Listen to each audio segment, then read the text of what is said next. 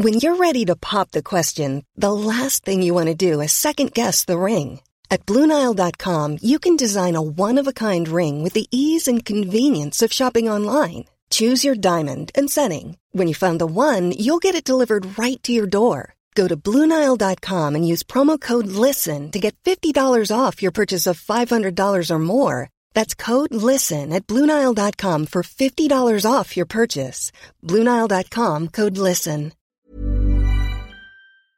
My business used to be weighed down by the complexities of in person payments. Then, Stripe Tap to Pay on iPhone came along and changed everything. With Stripe, I streamlined my payment process effortlessly. No more juggling different methods, just a simple tap on my iPhone, and transactions are complete. What's truly remarkable is how Stripe caters to all my customers' preferences. Whether they're using cards, Apple Pay, or other digital wallets, Stripe ensures a smooth checkout experience every time. Setting up Stripe was a breeze, taking just minutes to get up and running. From local markets to global retailers, Stripe helped me expand my reach and grow my business with ease. To learn how Tap to Pay on iPhone and Stripe can help grow your revenue and reach, visit stripe.com slash tap iPhone. Thanks to everyone who supports Daily Tech News Show directly. To find out more, head to dailytechnewsshow.com slash supports. This is the Daily Tech News for Monday, November 5th, 2018 in Los Angeles. I'm Tom Merritt. And from Studio Feline, I'm Sarah Lane. And I'm Roger Chang from somewhere on the fringes of the LA County area. He's our producer. Joining us today, David Spark from Spark Media Solutions and co host of the CISO Security Vendor Relationship podcast and series. Welcome back to the show, David. Good to have you, man. It is great to be back. Great back. Pretty much, it's a kind of also the ZDTV Tech TV reunion. Yeah, right. well. That's true. We all were uh, Tech TV employees uh, at one time, so it's it's it's fun, it was fun, little fun reminiscing going on in the, in the the pre-show. If you're uh, a patron, you can check that out. Uh, we're going to talk with David a little bit about some of the cool stories he's got going on in the chief information security officer space. Things like using open source to market instead of spending on ads. But let's start with a few tech things you should know. Verizon is reorging into three divisions consumer, media, and business. Now, network IT and corporate functions will be centralized to serve all three new divisions. The consumer group will include consumer wireless, wired, and wholesale service. The business group will handle business wireless and wired, as well as things like enterprise, Internet of Things, telematics, and edge computing. And the media group will include content outlets like Yahoo, TechCrunch, and the Huffington Post, as well as the advertising operations. The oath name for this division will be phased out. Oh, we hardly knew ye. Uh, Barnes and Noble. By the way, when I read that, I was like, oh, yeah, Oath. It was like one of more of those. Yeah, I completely forgot they did that. Now there's no point in me remembering that. Barnes and Noble released a Nook branded 10.1 inch Android tablet. It has 32 gigabytes of onboard storage and a 1920 by 2000 display with 224 pixels per inch. Goes on sale November 14th for 130 bucks. I know some people Nikkei are asking reports- about cheap 10 inch tablets. There you go. Nikkei reports its sources say Apple told its manufacturing partners not to increase iPhone 10R production lines from 45 to 60. Now you might say, what do those numbers mean? Well, the increase would have added 100,000 iPhone 10R units per day. The same sources say that Apple increased orders for iPhone 8 and 8 Plus units by 5 million. Hmm. And Intel announced its 14 nanometer Xeon Cascade Lake server processors. Current Xeon processors have about 28 cores on a single die, not about, just exactly 28 cores. The Cascade Lake series will have 48 cores on multiple dies in a single socket, similar to AMD's EPYC line. Two of these Cascade Lake chips could be installed on a motherboard to give you 96 cores total and can accept up to 24 DDR4 RAM modules. That means you can get up to 3 terabytes of RAM, or use Intel's Optane chips and you could have 12 terabytes of system memory. Intel claims Cascade Lake performs 20% better than previous Xeons and 3.4% better than AMD's EPYC for certain tasks. However, AMD is expected to announce new 7 nanometer EPYC chips on Tuesday. All right, let's talk a little bit more about the reviews coming in for the iPad Pro. The new iPad Pro from Apple, the reviews have been published because embargoes have been lifted Monday. It was a plethora of them. And results somewhat mixed, overall positive. So we'll highlight a few of the main points. The new design and slimmer bezels got pretty high marks across the board, as did the liquid liquid retina LCD display, which many publications said was, you know, the best iPad display ever. The Apple Pencil 2 one size fits all seems like a good idea for clothes until you try them on. Same goes for healthcare. That's why United Healthcare offers flexible, budget friendly coverage for medical, vision, dental, and more. Learn more at uh1.com. My business used to be weighed down by the complexities of in person payments. Then, Stripe Tap to Pay on iPhone came along and changed everything. With Stripe, I streamlined my payment process effortlessly. No more juggling different methods. Just a simple tap on my iPhone and transactions are complete. What's truly remarkable is how Stripe caters to all my customers' preferences. Whether they're using cards, Apple Pay, or other digital wallets, Stripe ensures a smooth checkout experience every time. Setting up Stripe was a breeze, taking just minutes to get up and running. From local markets to global retailers, Stripe helped me expand my reach and grow my business with ease. To learn how Tap to Pay on iPhone and Stripe can help grow your revenue and reach, visit stripe.com slash tap iPhone. The Claude 3 model family from Anthropic is your one-stop shop for enterprise AI. With models at every point on the price-performance curve, you no longer have to make trade-offs between intelligence, speed, and cost. Claude 3 Opus sets new industry benchmarks for intelligence. Sonnet strikes the perfect balance between skills and speed, and Haiku is the fastest and lowest cost model in the market perfectly designed for high volume, high speed use cases. Join the thousands of enterprises who trust Anthropic to keep them at the frontier. Visit anthropic.com slash Claude today. Mostly applauded, whereas the Washington Post said, quote, $130 Apple Pencil stylus available since the original. Also joined in the makeover an artist friend who drew me a quick illustration on the new Pro with an app called Procreate, raved about its increased responsiveness. Of the reviews, there were some gripes about Face ID when holding the device, but Tech Radar said, quote, the good news is that the iPad Pro 11 does indeed possess a half decent camera on the back with a 12 megapixel sensor capable of taking more than acceptable low light photos with rich enough detail when zoomed in. The larger display does make a good viewfinder. And if you're doing something scientific or technical, you'll have some good quality visual data to work with. That was something that uh, you know, besides this sort of ha ha, someone's taking a photo with their iPad at a concert type thing, that the cameras were not totally up to snuff with smartphone cameras. So it sounds like if you're going to be using an iPad Pro for this reason, then that's you know, it's it's it's good to have a camera that that is actually um, in the mix with the best of the best. The big question everybody wants to know is if this really is good as a laptop replacement, and and most of these reviews said that the processor was snappy. Uh, you could switch back and forth between apps really well, but the big downside is you're still in iOS. You still got a mobile browser. Sometimes when you click on links, it opens an app, which is an ideal in a PC situation. And a lot of reviewers mentioned that they still needed to go to an actual PC to do certain things, especially in a work environment. I mean, David, what do you make of, of all these different iPad Pro reviews, or, or what do you think of the iPad Pro? Well, my first response was the, the, the comment about the the stylus, but I'm also interested in talking about the the the, the sort of computer replacement. One is that you know this hundred and thirty dollars stylus, as I understand, the new one does not work with version one, and the version one stylus does not work with the the current one. And just this pattern of oh, by the way, that thing you bought very recently, it's now obsolete.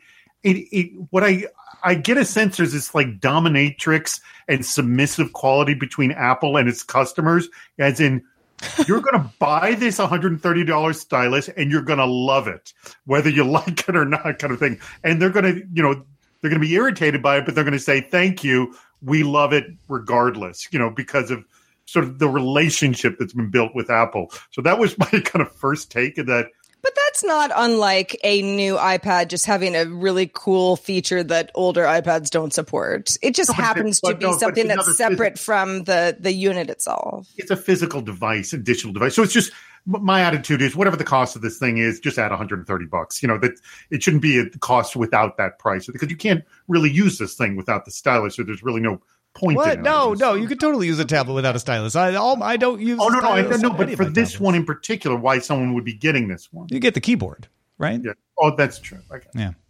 Uh, but the other thing is about the, the issue of desktop replacement. I think the problem we keep having this this topic or notebook replacement, anyway you want to put it, is we keep having this discussion. I mean, this is not the first time we've had the discussion. Is does this thing replace the desktop?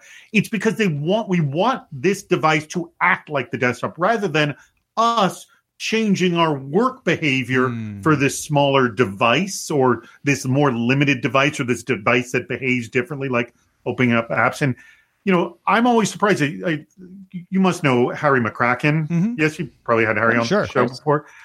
He he actually stopped using a notebook computer a while ago and does almost all of his work on an iPad, which I was kind of stunned by. But he prefers to work like that. So my feeling is a lot of the quote desktop replacement discussion really should be about do you want to change rather than does the device have to change for you? I don't know, man. A Windows 10 or a Chrome OS tablet can can take a mouse, and I can do a lot of the stuff and not have to change. So why can't the iPad do that too? David should be on our follow up to Are we in a post PC era discussion? Yeah, right. on a later show. Uh, Chrome 71 is going to block all ads on sites that consistently show abusive ads. By abusive ads, it's things like fake system messages, automatically redirecting you to another page, trying to take your personal info, like yeah, pretty serious stuff. If an abusive ad is reported, a site will be given 30 days to clean it up before all the ads are blocked. Users of Chrome can also turn the filtering off if they wish. Uh, the only downside here, I guess, is you know it's Google deciding which sites don't get to show ads in Chrome. And they've got a pretty dominant position with Chrome right now. That doesn't sound like anybody has a problem with that. Uh, no. Uh, I would like these ads blocked, and I use Chrome, so good on you. Yeah, and honestly, Don't you remember the number? I mean, it doesn't happen nearly to the level it happens. You know, it used to happen a lot earlier, but the amount of uh, viruses that would used to come through ads was horrific. yeah. It, that was truly awful before, and it's not nearly to the level that uh, that it used to be. Well, and as, and as much as you can criticize Google for having a, a stranglehold on the advertising market in many ways, I don't think this is one of them. I don't think this is your best argument uh, against Google because they don't tend to abuse this privilege. They do tend to only really shut down sites that that need it. But we'll see. Maybe this will be the exception, and we'll get a lot of fake false false positives and, and people complaining.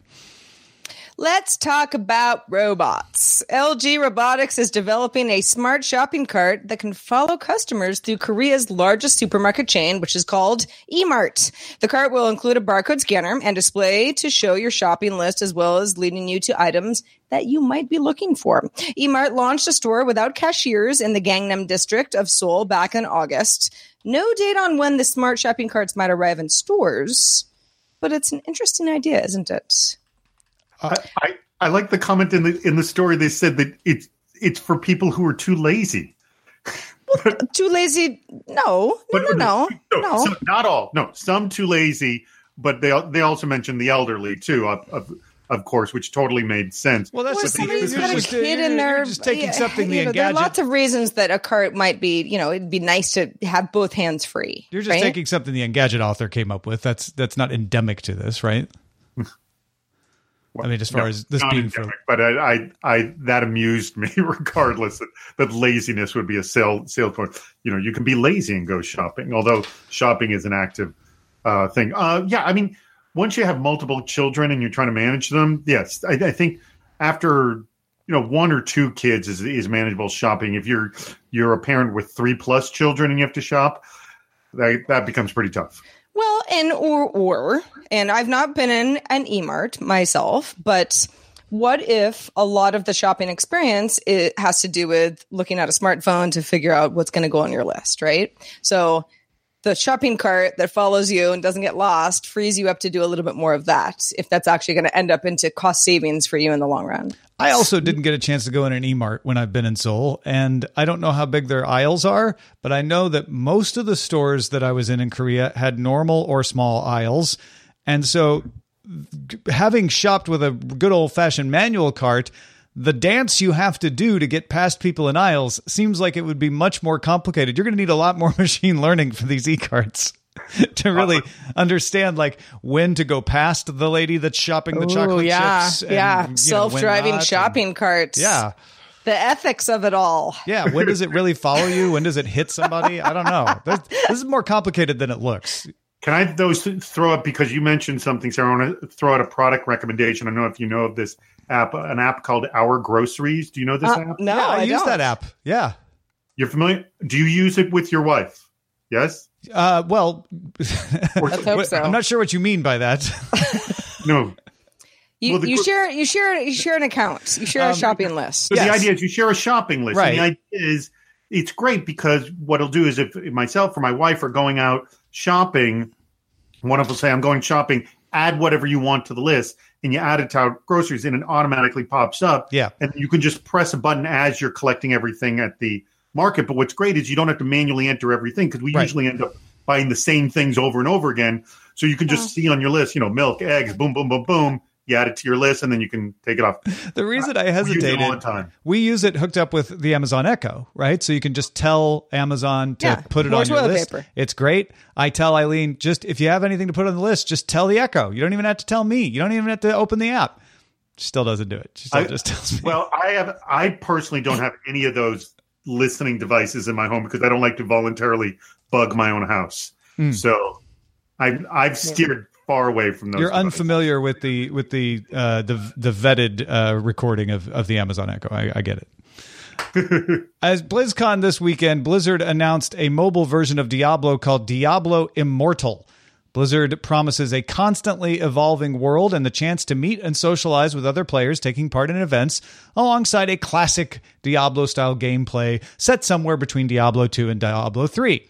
If you have no other context, that that probably sounds to you like a perfectly normal game announcement and you wonder why it's here in the show. Well, the trailer has generated hundreds of thousands of dislikes, accusations that Blizzard was resetting comments and like counts, accusations that Blizzard is out of touch with its own gamers. Uh, there were some uh, boos at BlizzCon.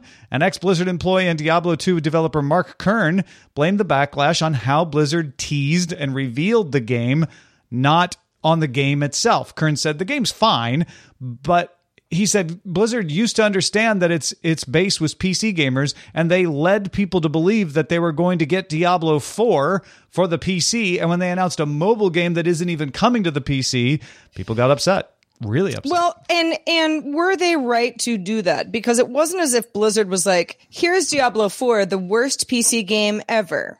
It was something completely different. Right. I mean, But- we're talking about you know, it's like it's like a two different OS type of situation. So, you know, are, are, is the Blizzard community right in their fury here?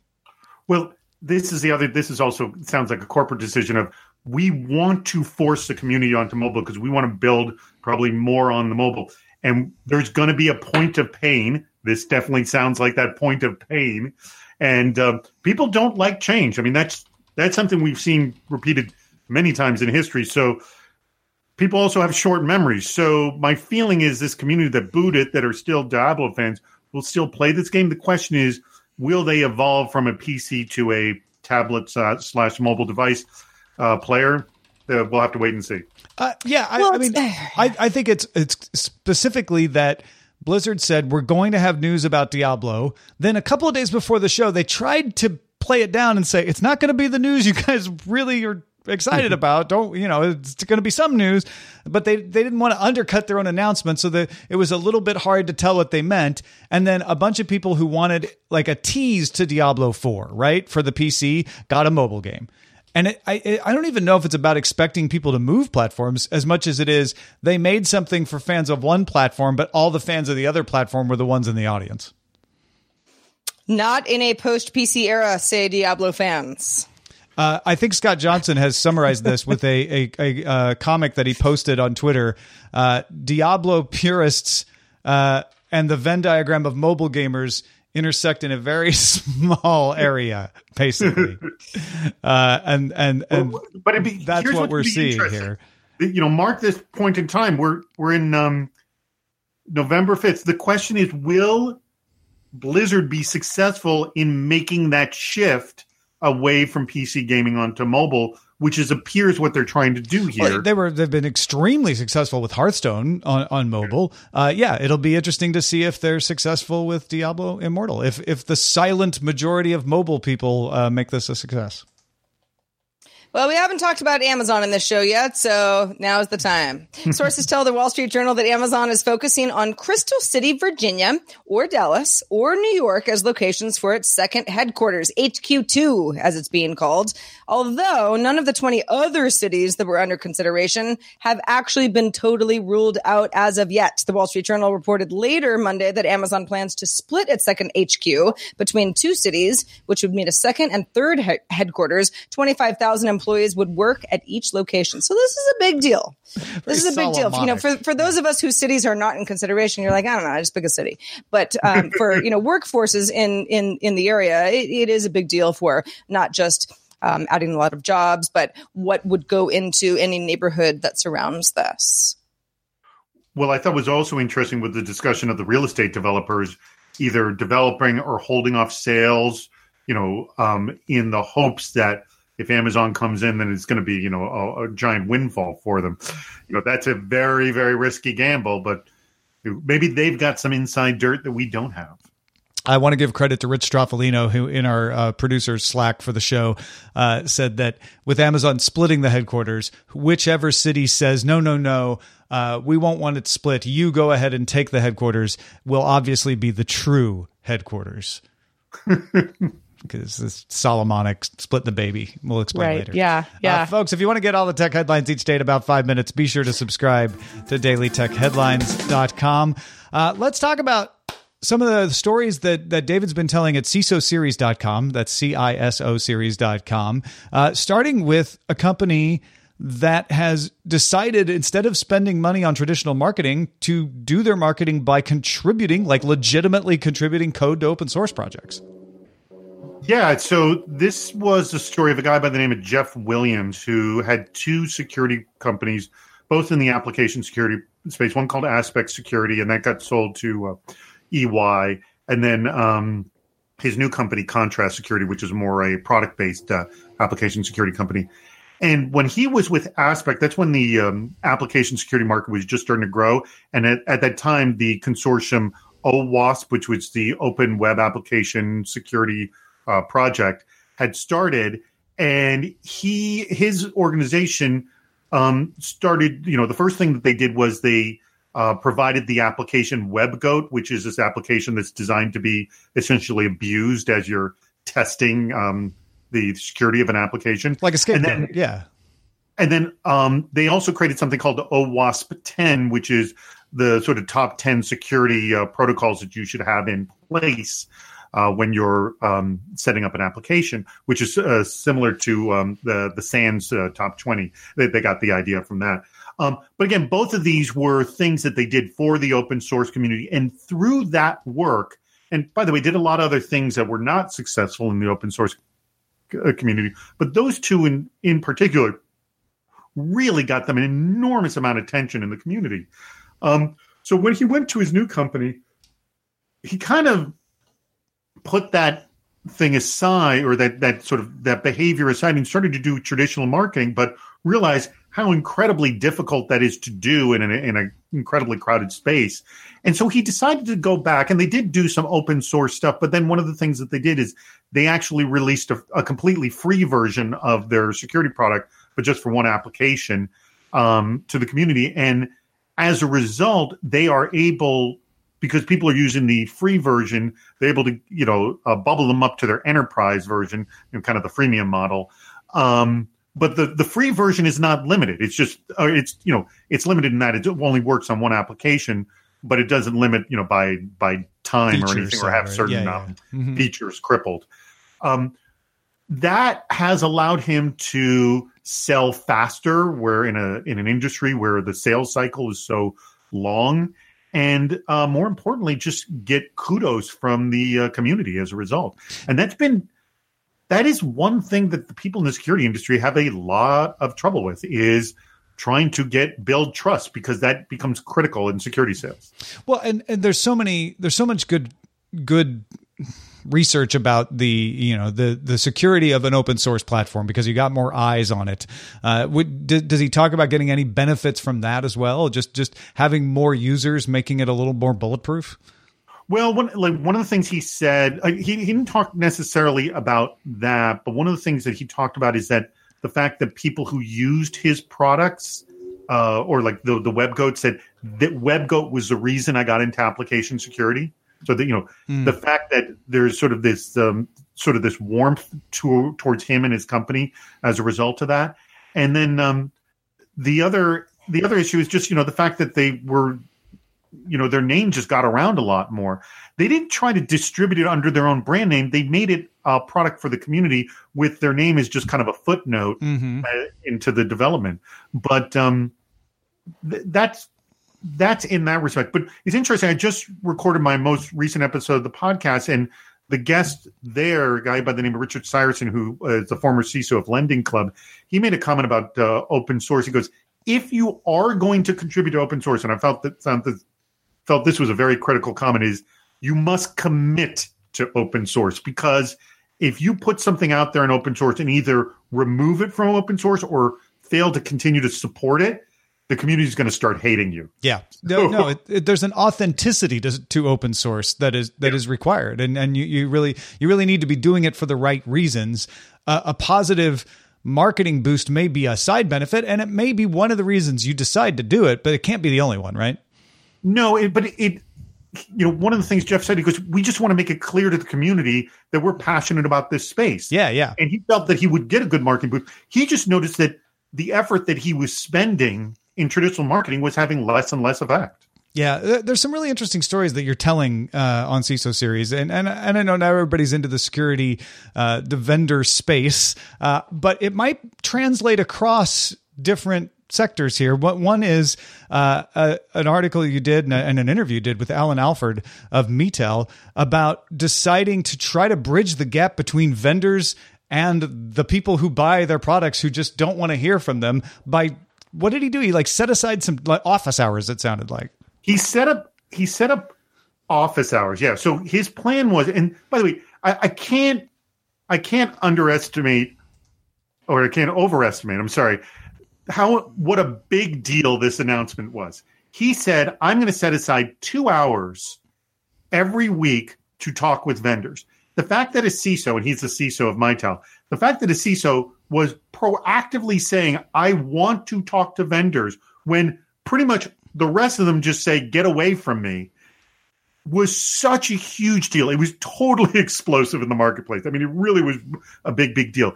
It turns out that he spent even more time because he actually had a um, a budget planning uh, uh, was coming up, and so he actually ended up spending ten hours a week for a period of four weeks. Oh, wow. But what he said, and this is the part that I thought was very, very powerful.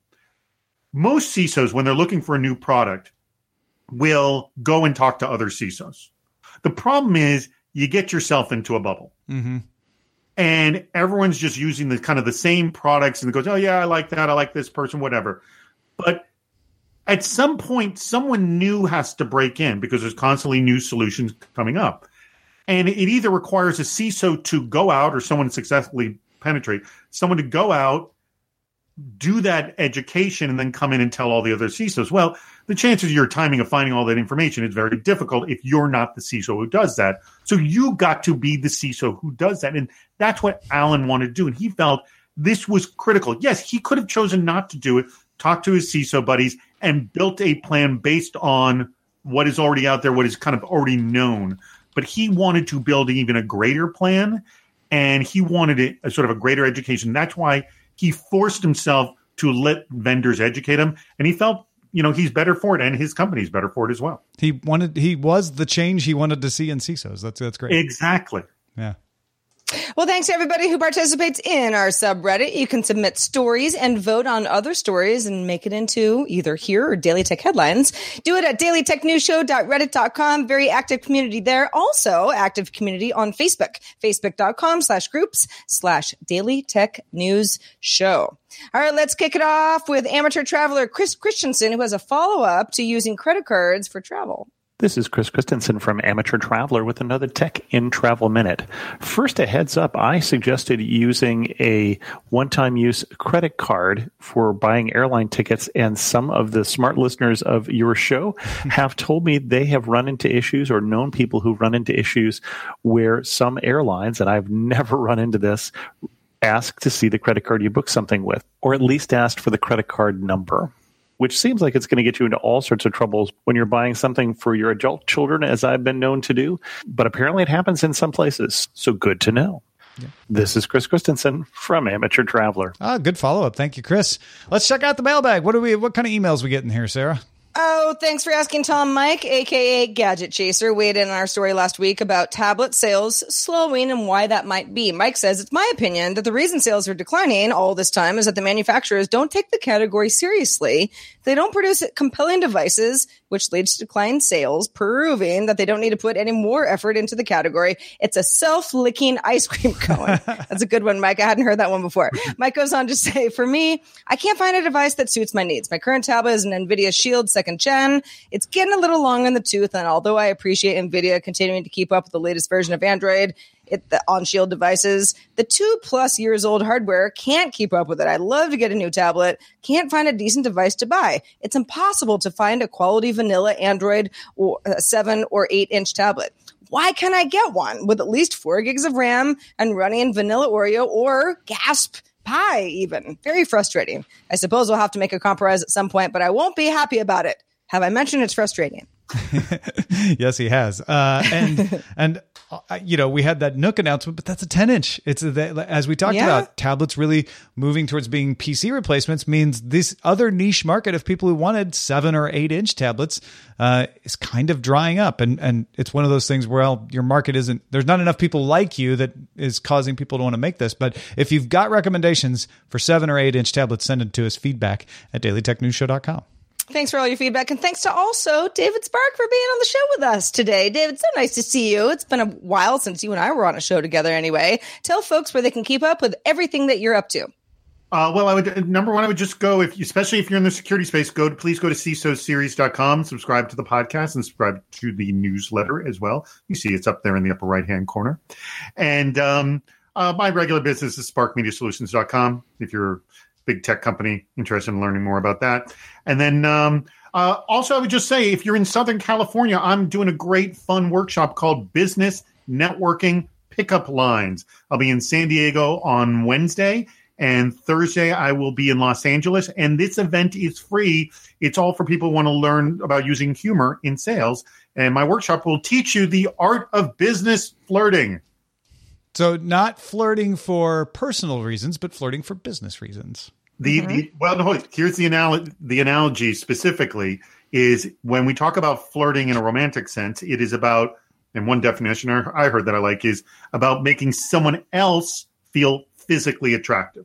That is sort of romantic flirting. Well, what if you were to take that into a business concept? How do I make you feel professionally attractive? Hmm, very interesting. And so that's exactly what we teach. check that out as well. Thanks to all our patrons who support the show at patreon.com slash DTNS. I've, me- I've been mentioning that we've got some bonuses now. Once a week, I do an editor's desk audio monologue, uh, 15 minutes or so, about how I go about choosing the stories we talk about on the show. Uh, that's at the $5 level. And we got this email from Chris who said, I finally increased my contribution starting in December from $2 to $5. A few weeks back, I was in the Starbucks drive through, and while I don't buy Starbucks more than a few times a week, I was thinking how I'd be willing to buy you a cup of coffee just to have a chance to talk tech. So now each month, one of you can buy an extra cup of coffee. All My right. Yeah.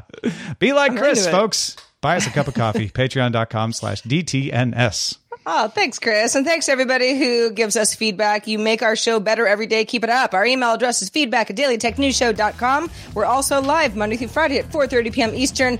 And after the time change, at least in parts of the world, 2130 UTC. Find out more at dailytechnewsshow.com slash live. Back tomorrow with Patrick Beja. Talk to you then.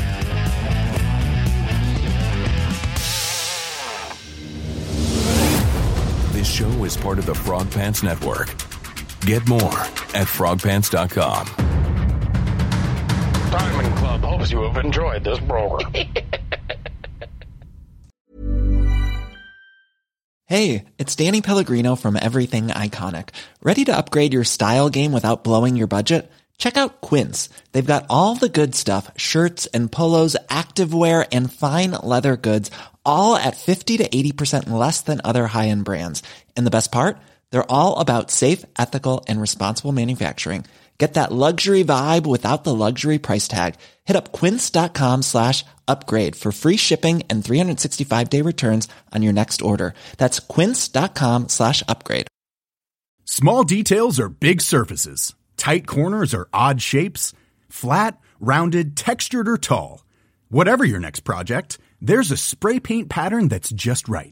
Because Rust-Oleum's new Custom Spray 5 in 1 gives you control with five different spray patterns. So you can tackle nooks, crannies, edges, and curves without worrying about drips, runs, uneven coverage, or anything else. Custom Spray 5 in 1. Only from Rust-Oleum.